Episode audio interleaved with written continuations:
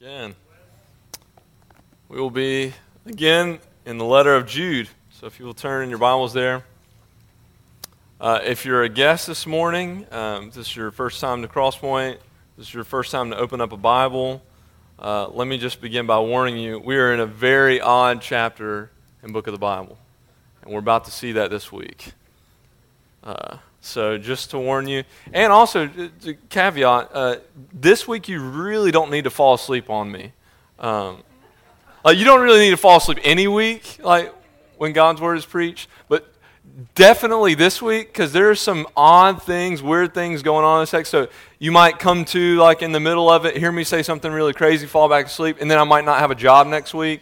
So you know, for the you know the benefit of me and my family tried to stay cognizant the whole time and, and, and, aware because there are some difficult things going on in this text that need some explanation. And and um, and you know again these oddities these weird things they they may sound weird to us as 21st century readers but they're not odd or weird to Jude's audience. But despite all the, those things that Jude's message is still the same and despite however language or whatever he's referring to, those things, that the message is still the same, and we still need to hear that. And so, if you can, just stay, try and stay with me on this. Um, so, just to kind of review, if you weren't here last week, is last week we looked at uh, Jude as he referred to us, our position in Christ as the called, the loved, and the kept people of God. And that because this is our position in Christ, the called, loved, and the kept, we now have this responsibility uh, to pursue holiness. And the way that we pursue holiness in this life is by contending for the faith. Uh, and so there's this kind of balance where, uh, you know, we know our position in Christ, yet we're still to actively work out our salvation with fear and trembling, as Paul says in Philippians. And it's so interesting. I, I, would, I think it's providential in how this has worked out. Is that uh, living the life study, the, the study that we're going through on Sunday mornings, like has so much overlap with the book of Jude. Because in the Living the Life study, what we're learning about is that God's Spirit works in us to spiral up into more and more Christ likeness. But there's also another part of that that we're supposed to actively participate in spiraling up into Christlikeness. So God is working in us, and then we're also working as well. And so it's this, this relationship of God's Spirit working in us, and we also participating in this as well. And that's exactly what Jude's saying. He's saying the same thing. He said, You're kept, loved, and called, therefore you contend. And so it's just, it's providential that these two studies have kind of inter, intermingled and overlapped in a sense. And so, as we learned last week of our position and what we're supposed to do, is that now we're going to get into the bulk of his main argument and looking at just the future and judgment and difficult things like hell and punishment.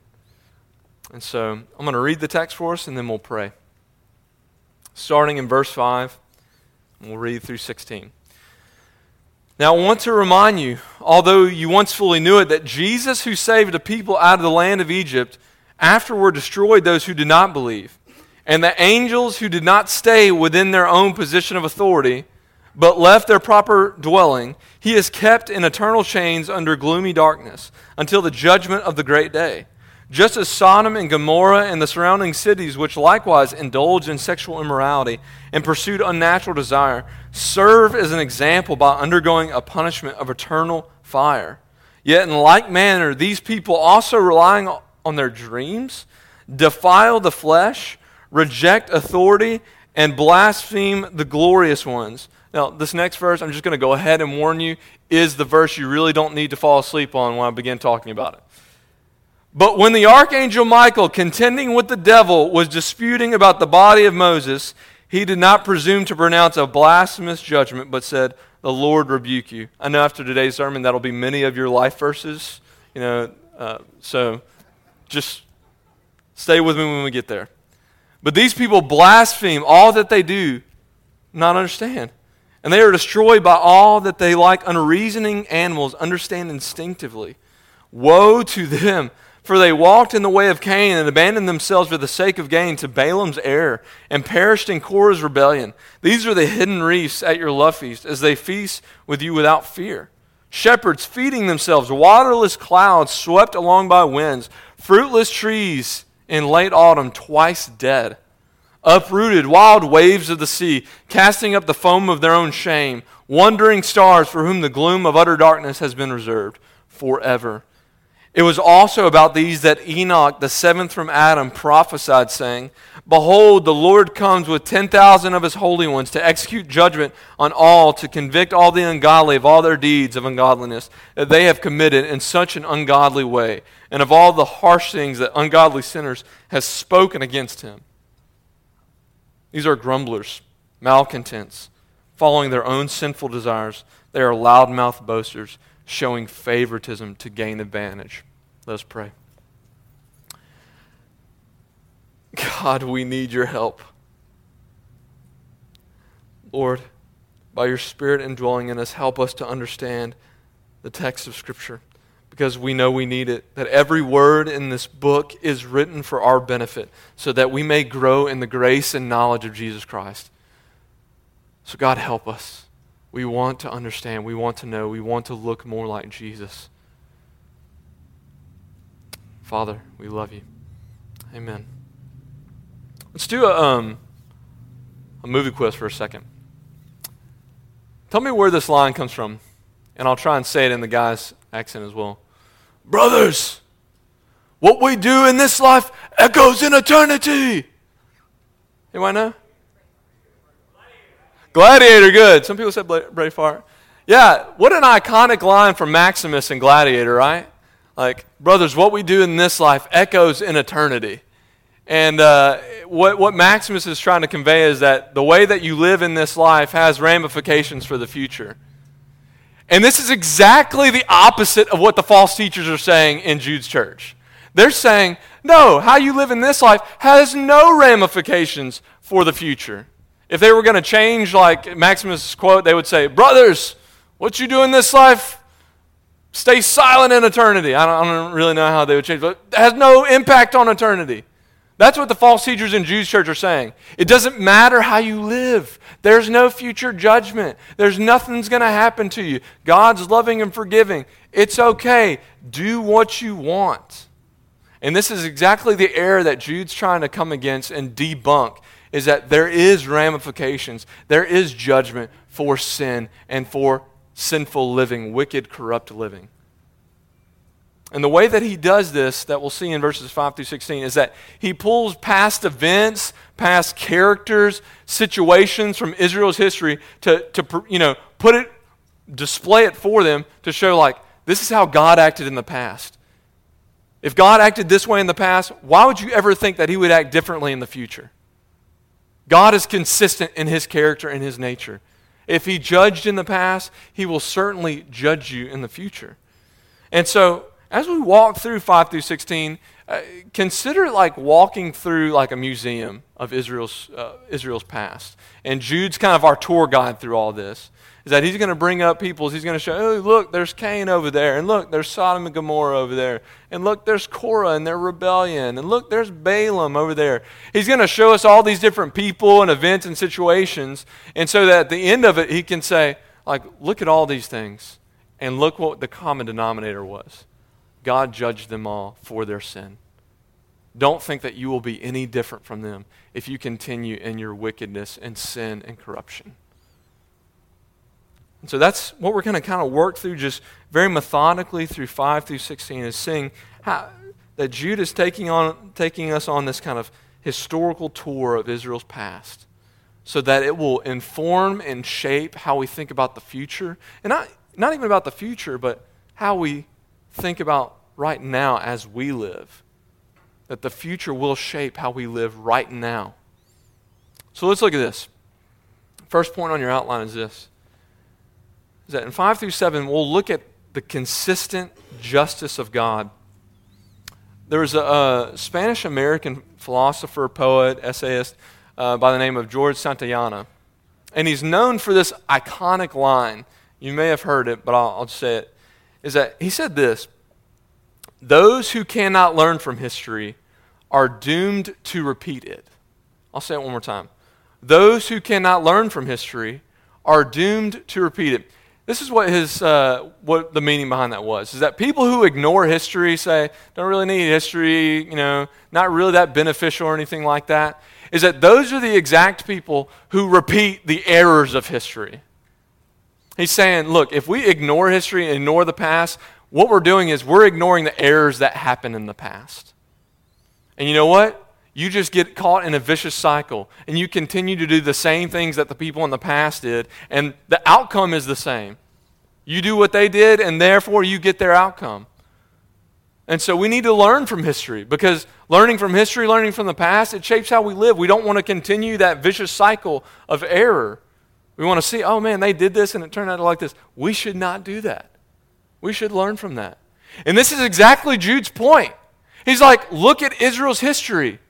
Look at all that's happened. Look at all these evil occurrences that happened, and look how God dealt with them. Learn from that. Learn from history so you don't you basically don't duplicate their actions, you don't repeat them. Don't get into this vicious cycle. And so Jude's going to dust off Israel's yearbooks and say, like, let's look at the past. Let's look at some examples. And that these are to be kind of a paradigm for you. An example like, hey, look, let these things warn you. Here's some examples of how God has judged in the past. Take it into consideration and don't, don't act like them. That would be very smart for you. Like, I'm recalling these for a reason. Don't act like them. These events become like the, the poster boys or the representations for judgment. So, past actions, past events kind of help us to see the future. And you know, we, we, we talk like this too in, in our language. We use events, past events, to kind of uh, describe what's happening now or the future. Let me give you an example. You know, we all say, like, man, it's going to be like World War III up in here. So you say that because you already assume there's been World War I and World War II, right? And so when you say World War III, you're saying it's going to be similar or worse than the two wars that came before us, this World War III. Or you might say, man, that, that was as bad as Hiroshima and Nagasaki. Is that you're using past events to describe a destruction, something bad that's happened here. And that's exactly what Jude's doing. He's pulling events from the past and he's saying, like, hey, like, this will be the case if you continue like them. Like, let these be warnings to you. Don't, don't continue like them. And so let's, let's look at a couple of the ones that he brings out, a couple of the events. Look at verse 5. He says, he talks about the wilderness wandering. So now I want to remind you, although you once fully knew it, that Jesus, who saved the people out of the land of Egypt, afterward destroyed those who did not believe. So uh, so, as you know, that God saved Israel out of Egypt from the wicked Pharaoh and Egyptians, and He saved them, and they were in the wilderness wandering, and there they began to grumble. They began to say, Man, God, we don't really trust you. We don't really want to listen to this Moses guy. We want to go back to Egypt. They had cucumbers and fish back there. That's what they really said. We want to go back there. And you know what God does? He judges them and He kills them, a group of them, because they did not trust God in the wilderness, the God who just saved them out of Egypt.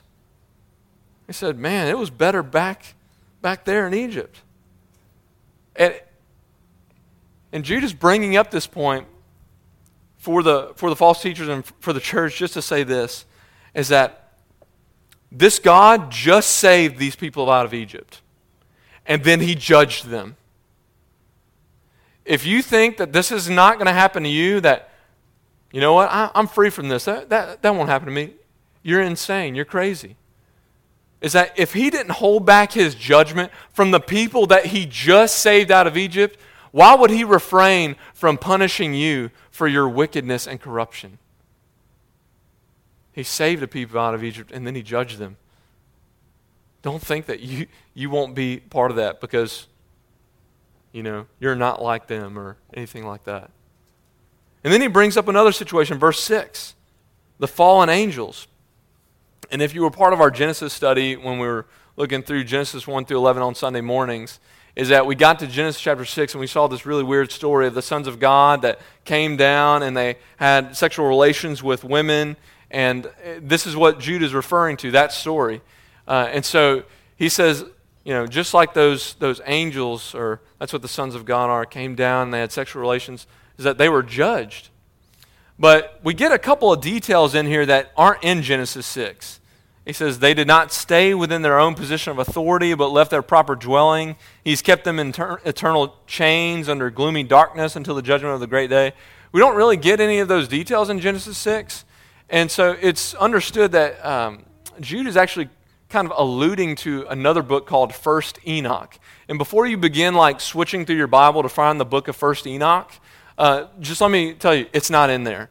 Um, so he actually is alluding to First Enoch, which is a book that um, that kind of the Jewish people use as like a commentary. It was that kind of like some speculations on different things that have happened in Jewish history, and so he's alluding to that because it's very familiar for his people. It's the way I can explain it. It's like when you go into Lifeway and you go to the Christian literature section, and you like see all these books. You're like, oh man, radical, purpose-driven life. Like it's all like the Book of Enoch is like their Christian literature. It's like, oh man, you know what? I'll allude to this. Everybody knows about this, this book. And so he alludes to that for his people. And just to let me do a sidebar for a second because we're going to hit this over and over again. So he alludes to the book of First Enoch here in a couple verses with Moses. He's going to allude to another book that's not in our Bibles called the Testament of Moses. He's going to quote the book of First Enoch later on in the book of Jude. And some of you might be thinking, can he do that? Can he quote like books that aren't in the Bible? Is that okay? Can, can we trust the Bible? Like, is that okay? And let me just tell you, it is okay. And a couple things to consider is that when Jude is alluding to these books or quoting these books, he's not saying that these are authoritative. He's not saying they're God breathed. He's not saying that they're scripture. He's, he's just using it for illustrative purposes. Because his people are familiar with that. It's like their Christian literature. And, you know, another point is this we do this all the time, right? Like, we refer to other books. We refer, like, oh, yeah, you know that book I read, that, that really illustrates that point. Or this book I read, that really illustrates that point. That's all that Jude's doing. He's just using the familiar books and literature among his people to illustrate that you know what? These fallen angels that came and did this really corrupt things, God judged them and He put them in eternal chains to keep them there because they left their authority. They defied the structure and order that God had established in this world. They defied that, said, I don't care. I'm going to do what I want. And so God judged them, right? Because they went against God's authority. And then the last one in this section is this just as Sodom and Gomorrah. And we're all familiar of Genesis 19, where, um, again, another odd story where uh, God sends his messengers, angels, to go to Lot, and the people in the town, Sodom and Gomorrah, want to have sexual relations with them. And basically, God cleans house in Sodom and Gomorrah and judges all those people because they defied the structures and the order that God had given for sexuality that said, I don't care. I want to go with my innate natural desires and do what I want. So we get all these examples from Israel's past of people who are just rebelling and revolting against God and His authority and His structures that He's put in place and the order He's been put in place. And they basically said, Don't care what God has said, don't care what He's put in place. We're going to do what we feel like we want to do. Who cares? And what's the common denominator in all these examples. God judged. He judged them. He punished them. And the way that Jude says it is that he doesn't use like the same language to describe these punishments. He uses different language in each of these scenarios. And I think it's to like color the picture of truly the weight and the gravity of God's judgment against sin. So he doesn't he could have just said they were bad and so God punished them. But he didn't. He used different language to communicate to paint a picture of just the weight of God's judgment. And we do that as well, you know, when when you I mean, I don't know if you grew up like me, but my my mom always threatened to spank me and things like that. She didn't threaten, she actually she did. Um, and so, but the way that I've noticed that I've taken on is that you threaten your kids, but you don't just put one threat out there. Like you put threats on top of threats on top of threats, right? Like you're like, Stop crying, I'm going to give you something to cry about. And then you say, uh, I'm trying to think of another, another phrase. Um, I, oh, yeah, I brought you into this world, I can take you out of it. Right? You don't just say one threat, you got to like put another threat on top of it, and then another threat on top of that, right? It's like it's not enough just to say one. You got to put three or four on there to really get the point across, right? And that's exactly what Jude's doing. It's like he's using all this different language to describe judgment so to like clearly paint the picture. This is serious. This is serious. Human sin is serious because it is against a holy and sovereign creator. So to sin against that is very serious. And that's why he describes all this all this judgment in different language and ultimately he's telling all this to us is to be an example, it's to be a warning for us. And that is kind of the continued language that'll be brought up is I'll keep saying warning is because all these are warnings for us not to not to continue to repeat these sins. The sins of the false teachers and the sins of the people that, you know, what they did in Israel's history. Is that they're a warning, stop, don't do these things. There's, it's like the bridge is out. Don't go that way. It's a warning for us. Remember how God has judged in the past and don't continue to partake and participate in those things. And so when we get into 8 through 13, after he's talked about kind of what the demise and the, the destination of the false teachers would be, now he wants to talk a little bit about the true identity of these people. Who are these false teachers? What are their loves? What are their affections? What, what drives them? What motivates them? What's the kind of the, their intentions behind everything that they do? He's wanting to get to the real identity of these false teachers. Why do they do what they do? What is their purpose? What do they really desire? And so he's going to talk about the conduct and the character of these false teachers so that the church can truly know like, don't be deceived by the smokescreen that they put in front of you because there is something underneath that. And it's very, very dangerous. So, that's the second point is that the conduct and character of the false teachers. Who are they? In, in kind of like events, we also use people's names to describe other people, right? Like people in history have kind of they've become more than a name. Like they've become like an icon where you use their names to describe people like this. I heard this a lot growing up. Man, you're an Einstein. Um, it's not that funny. Man, you're an Einstein, Wes. Yeah. Heard that a lot. You're a Casanova, Wes. You know. stop it. Stop it. Stop it. Uh, but, you know, other names have like they have this kind of like, you don't even have to explain it. You just say the name, and like they have things associated with their name, like, man, that guy's, he's a Benedict Arnold, right? You don't even have to say, like, what does that mean? What, does it mean? Traitor. You're disloyal. Or maybe, oh, he, he's just a little Hitler. He's vicious and mean and angry and violent. It's like even names have associations with them to describe a person's conduct, character, integrity, things like that. And that's what, that's what Jude's going to do in 8 through 13. He's going to bring up past characters who have kind of associations with their name because of the conduct and how they con- conducted their lives. And he's going to say, look, these guys in the past, how they conducted themselves, they're just like these false teachers. They take on the same character and conduct. He's going to bring up Cain. He's going to bring up Balaam. He's going to bring up Korah. And they, the, all those names for, for Jewish people who have read their Old Testament, that it sparks fireworks in their heads. Oh, we know what they're associated with. We know that. And so, all this to say, he's bringing up all these past names to show that this is, this is who these people are. They are morally and spiritually decayed people. In their complete sense of their identity is that they were repeating the sins of the past because they are just evil within, corrupt within, corrupted hearts, spiritually and morally decayed. So let's look at a couple of verses to see the true identity and the conduct and the character of these people. Is that he talks about in verse 8. He says, you know, these people are in like manner. They're doing the same things. He says they rely on dreams they defile the flesh. They reject authority. and they blaspheme the glorious ones. I want to take that last phrase, blaspheme the glorious ones, because it's really interesting, and that'll, that'll kind of help us understand the really odd verse that's about to come up in verse 9. Is that blaspheme the glorious ones? Glorious ones is uh, another word for an- angels or angelic beings.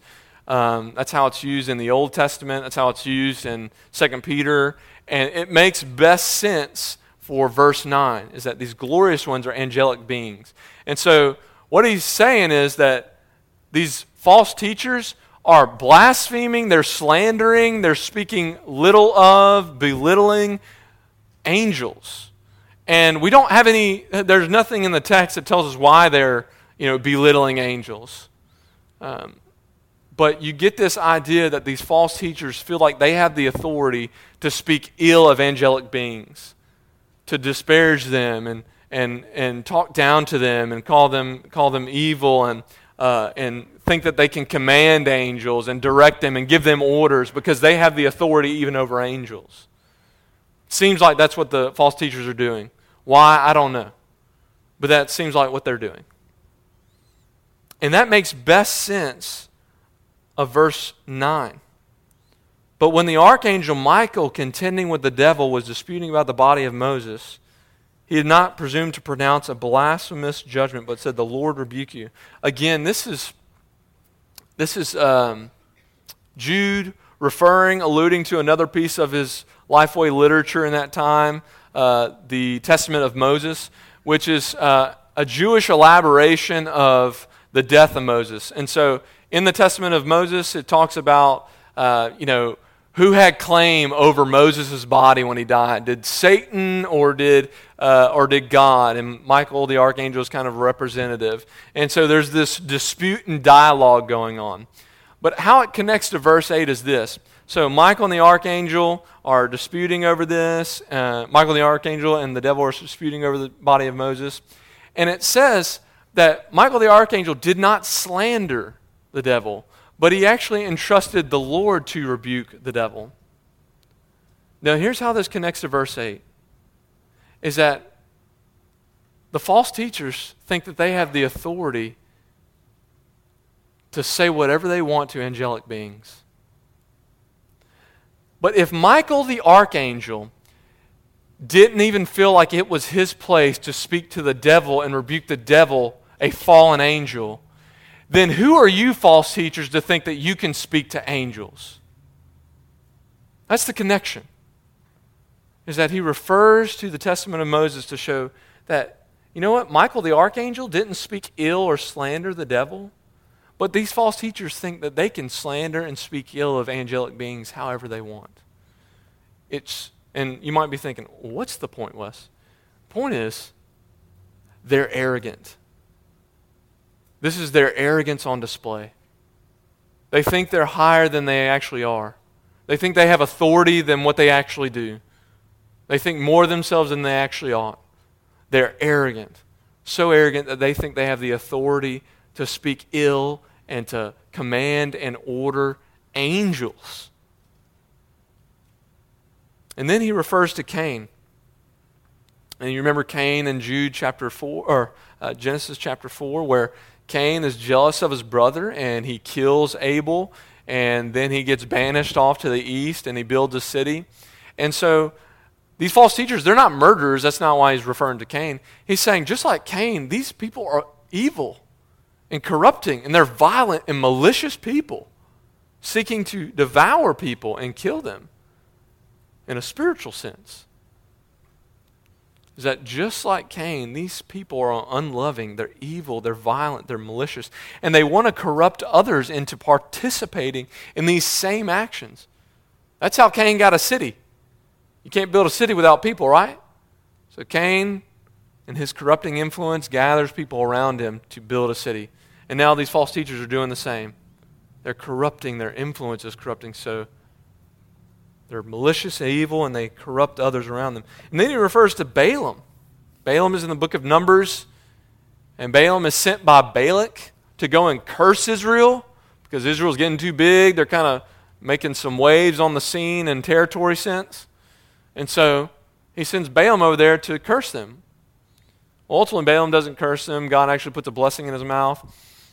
But ultimately, Balaam becomes a prophet for hire. Like he's only going to serve for the, for the dollars. He's not going to work for God if money's not involved. He becomes a prophet for hire, and then he leads Israel into idolatry. So he's saying these false prophets, they're greedy, just like Balaam. They're vicious and malicious, just like Cain. And then he brings up Korah's rebellion. Remember Korah in the book of Numbers again, number 16, is that Korah is tired of Moses' authority, the authority that God has set up over, over Israel. And so Korah, they stage a, uh, a coup. And they're basically saying, look, let's overtake Moses and Aaron. We're tired of their, their authority. Let's just overtake them. And guess what God does? He opens up the earth and swallows them because they defied the authority that's been put up over them.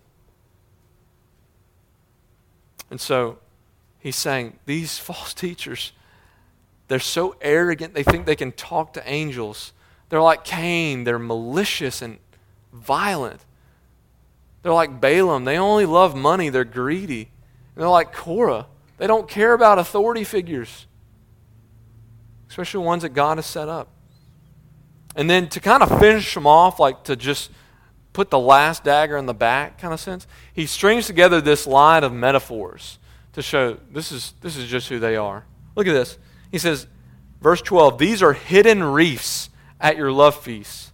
So hidden reefs, as you know, if you do any boating, like you can't see the reefs on the top of the water, but when your boat hits them, you, you then know that you've, uh, you've hit a reef because it tears up the bottom of the boat. He's saying it's like this. They, they lie hidden underneath. You can't necessarily detect them from the top, but they are going to tear you from within. That's how the false teachers are.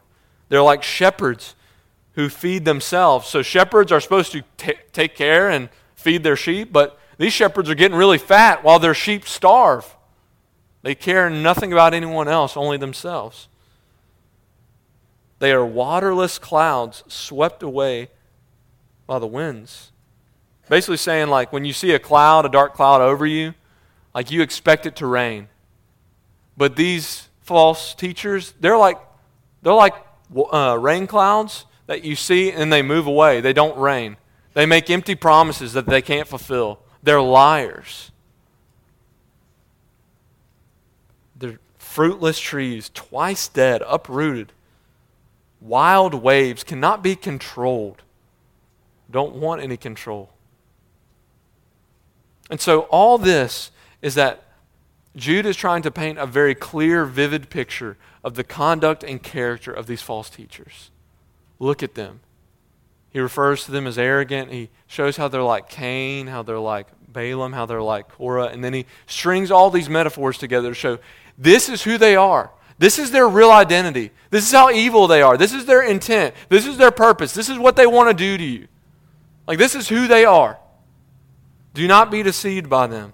This is their moral resume. This is how they act, speak, think, operate, love, interact. All these things. And so ultimately, Jude is going to get across and saying in verses 14 through 16 if this is their conduct, then this will be their outcome. That's point three the definite future judgment. We've all heard of Alcatraz, right? So Alcatraz is, uh, was, it, it is shut down since, but was one of the most guarded and known as the uh, an inescapable prison. Um, 36 men tried 14 attempts to, um, to basically escape from Alcatraz. And there have been none, as we know of, that have actually escaped. And so it was inevitable that if you got sentenced to go to Alcatraz, you were most likely going to die in there. You were not going to get out. There was no way of escape. They had so many safeguards around it that there was no way. It was inevitable that this place is inescapable. And this is the exact point that Jude is making is that if this is the conduct of the false teachers, and God has judged this way in the past, then there is no way that they are going to escape the future judgment that is going to come for these false teachers. They will not be able to maneuver or navigate or get away from this. They won't be able to sidestep or flee. God will judge them. And that's what he says in 14 through 16.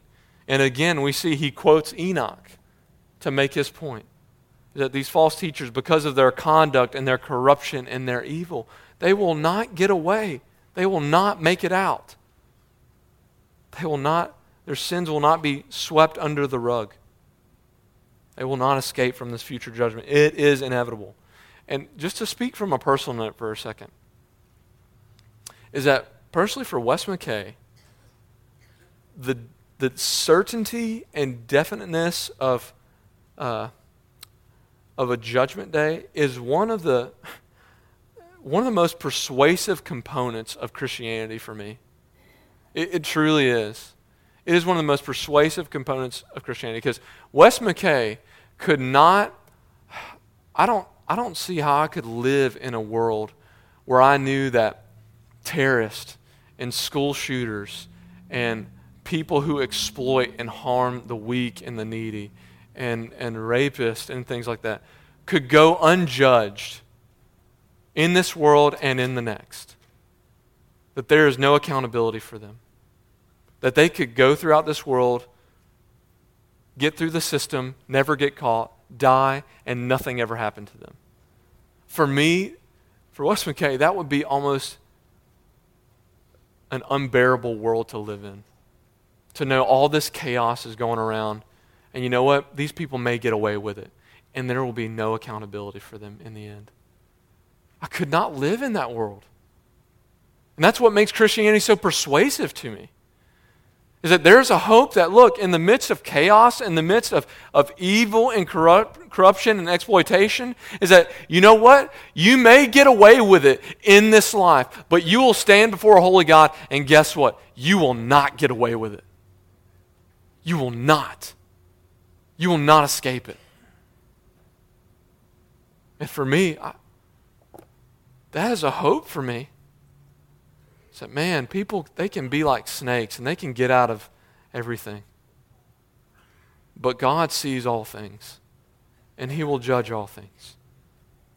It is truly a, a reassuring truth for me that sin will not go unpunished and that it will be brought to an end with swift justice. And that's, you know, from Exodus 34 when when God is saying this to Moses, you know, he talks about keeping his steadfast love, but he also he says, But this God will by no means clear the guilty. He will not sweep it under the rug. And so, as we've kind of looked at and just very quickly walked through this, how Jude's brought up the past to show how God has dealt with sin in the past, and then seen right now, presently, how the the false teachers are conducting themselves similar to the people in the past. And then in 14 through 16, see that if God judged this way in the past, he will certainly and definitely judge this way in the future. Is what do we do with this? What do we do with Jude 5 through 16? A couple principles that I want to leave us with is that this may sound so simplistic, but number one is this lifestyles have consequences. And we know that experientially, right? Like lifestyles have consequences. But for us as people who believe in the Bible, who believe God and His character, is that we do have to believe that judgment is real. It is real. And that, again, like I just said, is that God doesn't sweep things under the carpet and forget about them. That you can't contest that God is a loving, kind, merciful, gracious God and not contend that he also is a just God. He is all those things equally at all times. And so lifestyles have consequences. And you know what? In a world uh, that we live in, that is not really a popular um, message. We live in a world that says, kind of do what you want. Like, who's going to hold you accountable? Nobody. And if you're going to judge somebody, like, you're just intolerant. If you're going to make judgments on people, you're just exclusive and you're a bigot. You know, you're, you're just you're just mean. You're that's hate speech kind of thing. Like you can't tell people that lifestyles have consequences? Like, no, they don't. But in a world where that is the message, we have to be this pillar of truth that says, look, I have to warn you, your lifestyle does have consequences. And I would be wrong not to warn you of that. That brings me to point number two the doctrine of hell. And I don't say any of this lightly, but we have to get back a robust theology and understanding of the doctrine of hell. Because, and I, I, say this from experience and the faults that I've made in this life, is that it does nobody any good for us to soft pedal, belittle, diminish, and downplay the nature and severity of hell. It does us no good as the church is that I know the tendency in Christianity and the culture that we live in is like we want to be appealing to all people, we want to be really relevant, and we want to be accepted. I, I get that. I get that that is the tendency. And so, in that, we sideline, neglect, and at times we even deny a doctrine of hell to be all those things. And I would say that's very dangerous.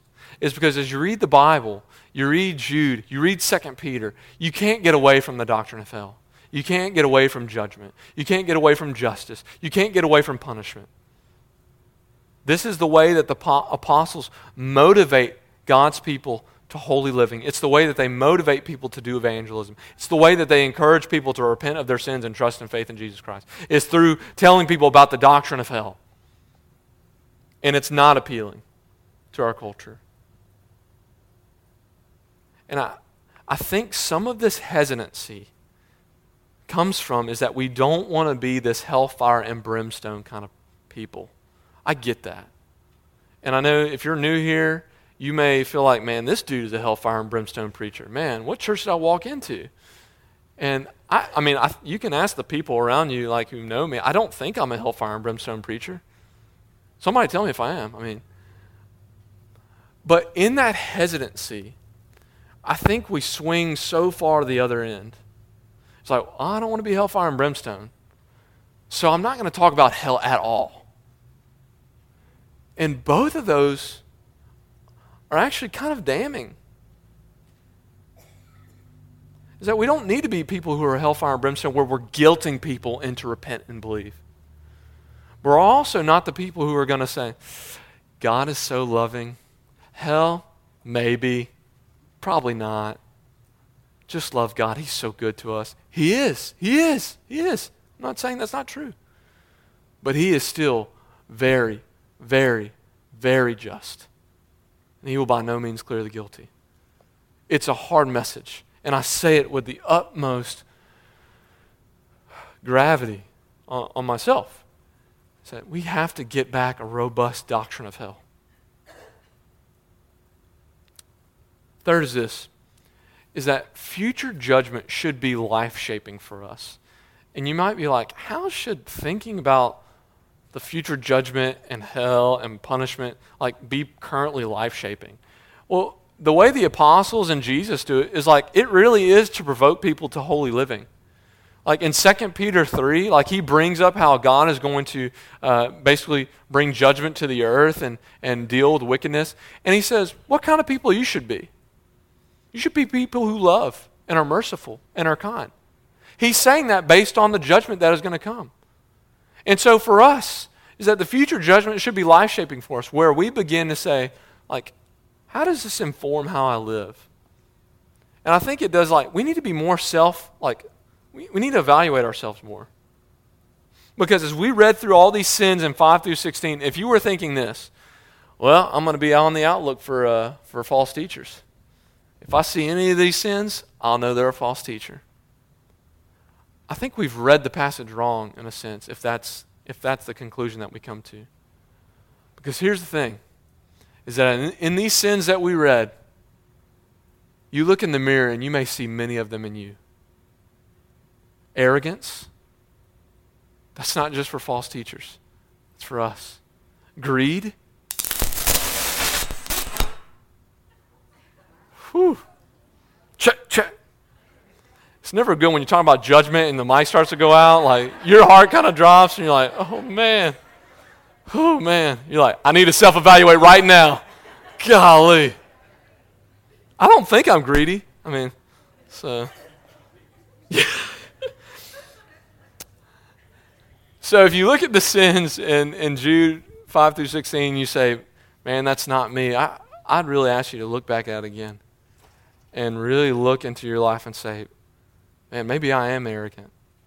Maybe I am greedy. Maybe I am unconcerned with people's lives. I'm violent sometimes. I'm malicious. And he even brings up malcontent. Like maybe you in your life are just like, you're never pleased with anything. You're just always kind of grumbling, could be better. Could have more money. Could have a nice car. If you think that this is just about the false teachers, you've read it wrong. It's about us looking in the mirror and saying, maybe we hold some of these characteristics of the false teachers, and maybe we need to repent because the judgment day is coming. And as 2 Corinthians 5 tells us, is that every man, boy, woman, and girl will stand before the judgment seat of Christ and give an account for everything they've done in the body, good and evil. The future judgment should be life shaping. And it also should just promote evangelism, promote outreach, remote missions because we know the judgment day is coming. Therefore, we want to get the gospel to all people, to all nations, to every tribe, tongue, and language. And last is this warnings are gracious. They're gracious and they're preserving. Is that God, in giving us His word, is warning us. He's warning us. It is a very gracious thing that a God of the heavens and the earth warns people of the coming judgment because he, he does not have to. He does not have to at all. He's not obligated to give us anything. But he warns us graciously. And he warns us in order to preserve us. That's the point. That's the point of Jude is making it to the end. And so he gives us warnings to help us make it to the end. And so I would just ask you this morning are you disregarding the warnings? Are you disregarding the, the things, the resources God has given you to stay on track to make it to the end? And here's a couple things is that we have corporate gatherings on Sunday mornings and we study the Bible. It's a warning. It's a warning not to continue in sin. When we gather together, we're worshiping, we're, you know, we're enjoying one another's fellowship, but we're also, it's saying, hey, let's warn one another. Like, look, God's going to judge one day, and I don't want you to continue in this sin. It's a warning. Reading your Bible every day, it's warning you. Praying every day, it's a warning. These are all the resources that God has given us to help us stay aware of sin because it's so deceitful. So do not disregard the warnings that God has given you. And also, I just want to end by this is that, yeah, we, we did discuss a lot of judgment here. But this morning, you really can find salvation from judgment, future judgment of your sins in this Jesus Christ, the Savior. Is that if this scares you, if you're reading through this and this this makes you really nervous, I can tell you how you can find assurance and comfort and refuge. And it's in the person and the work of this Savior, Jesus Christ, who has come to this earth to bear in his body the wrath of God in our place, the judgment of God for us. Is that Jesus is not just a little bobblehead to be put on the shelf and say, Look how cute he is, I got him. He's the Savior who's come to bear the wrath for sinners. And you can find refuge this morning. If you're worried about the future judgment, if you're concerned, good. Take that as a sign of God's grace to you. But now, find a refuge from God's wrath and God's judgment in His Son Christ. One of the elders will be up here. You can speak with me or one of our elders after the service. If you want to find refuge this morning, you can find it in Jesus. Let us pray. Lord, thank you for your word. Help us, God, by your Spirit working in us Help us make it to the end and let us take the future judgment as a warning to live holy lives now. And God, as Jude writes, now to you who is able to keep us from stumbling and to present us blameless before the presence of your glory with great joy. To you, our only God and our Savior, through your Son Jesus Christ our Lord, be glory, majesty, dominion, and authority before all time and now and forever. Amen. Please join us as we sing.